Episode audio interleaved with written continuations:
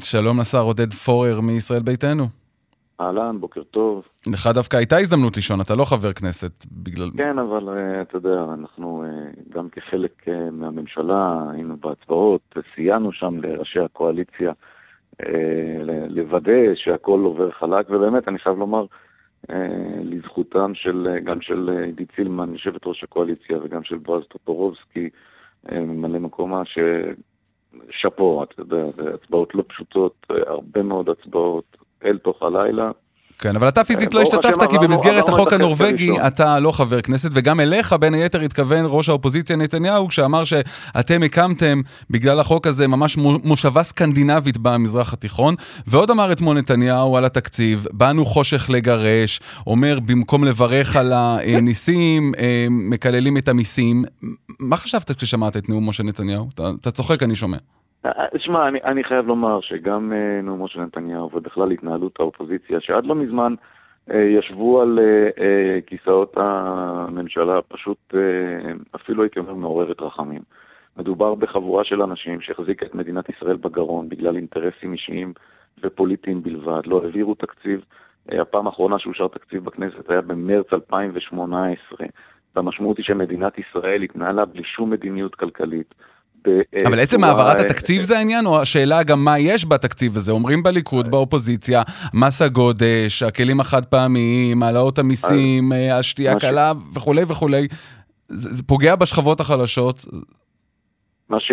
זה לא, זה לא רק העברת התקציב שהיא חשובה לכשעצמה, כי חשוב שלמדינה תהיה מדיניות כלכלית כדי שהיא תוכל להתנהל, אלא באמת מה שיש בתקציב, הכנסה מינימלית לגמלאי, 70% משכר המינימום, מצב שמעלה את כל הגמלאים במדינת ישראל מעל קו העוני, לא תראה יותר אה, אה, קשישים שמחטטים בפחי הזבל כדי אה, למצוא לעצמם מזון, על הגדלת המענק לניצולי השואה, על אה, אה, הורדת הרגולציה ב-6%, שורה ארוכה של רפורמה ממדים ללימודים, הרפורמה כמובן שאני מוביל בחקלאות, שתוריד את מחירי הפירות והירקות ותפתח את השוק לתחרות, לצד השקעה מסיבית בחקלאות. אבל יש גם צעדים אחרים, ובמפלגות החרדיות מצביעים בין היתר, או בעיקר על המעונות, על הכלים החד פעמיים, אתם נראה שהלכתם חזק על החרדים בתקציב הזה.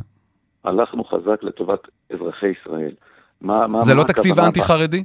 לא, זה תקציב בעד אזרחי ישראל. מה הכוונה בסבסוד המעונות? כן, קבענו שסבסוד במעונות יום לילדים קטנים יינתן כששני בני הזוג יוצאים לעבודה. הרי לא ייתכן שזוג, ששני בני הזוג יוצאים לעבודה לא יקבל סבסוד, ומהצד השני, אה, אה, זוג שרק אחד יוצא לעבוד או אחת יוצאת לעבוד ובן הזוג אה, הולך ללמוד, הם יקבלו את הסבסוד. זו דוגמה אחת. לגבי המס על הכלים החד פעמיים, אי אפשר ללכת לוועידת האקלים ולספר על כמה האקלים חשוב וכמה צריך להילחם באמת בתופעה הזאת של ההתחממות הגלובלית ובנזק שגורם הפלסטיק, ולהמשיך פה צריכה של כלי פלסטיק חד פעמיים בצורה בהחלט מופקרת. אבל זה דוגמה לכך שזה פוגע בעיקר בעניים. יכול להיות שהצעד הזה הוא צעד מבורך מבחינה לא. סביבתית, לא. אבל לעניים, לאלה שאין להם כסף, זו הוצאה גדולה, ולאלה שיש להם כסף זה עוד כמה שקלים בתקציב החודשי, שזה לא יזיז להם.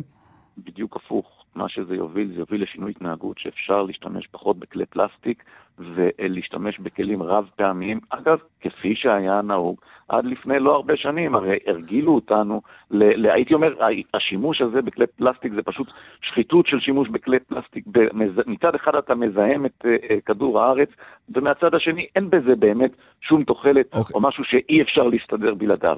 זה בדיוק תקציב שהוא תקציב מצד אחד אחראי, מצד שני גם תקציב שמעודד צמיחה עם חוק המטרו ורפורמות מבניות חשובות מאוד אחרות. ומה עכשיו מבחינת יציבות הקואליציה? בהערכה מפוקחת, אה, כמה זמן, מתי יהיו הבחירות הבאות, השר פורר? תראה, קודם כל יש לנו עדיין יום שלם של אה, הצבעות, אולי אפילו אל תוך הלילה, כדי לסיים להעביר את חוק ההסדרים. זה נכון, אתה חושב שהתוצאה תהיה שונה, או שאתה מעריך שזה יהיה אותו דבר? אני מעריך שתהיה אותה תוצאה, אבל עוד פעם, זה גם אתגר טכני. אתה, שוב, הרבה מאוד הצבעות, אנשים צריכים להיות מאוד מרוכזים לאורך שעות ארוכות. כמובן שאם אה, אה, חס וחלילה יש איזושהי טעות, אין שום בעיה לגלוש גם אה, לשבוע הבא. אז בהנחה שגם התקציב הבא יעבור של 2022, מה זה אומר על יציבות לא, הממשלה באמת? זה אומר שלממשלה יש את היכולת להוציא את ימיה ובאמת למלא את הקדנציה.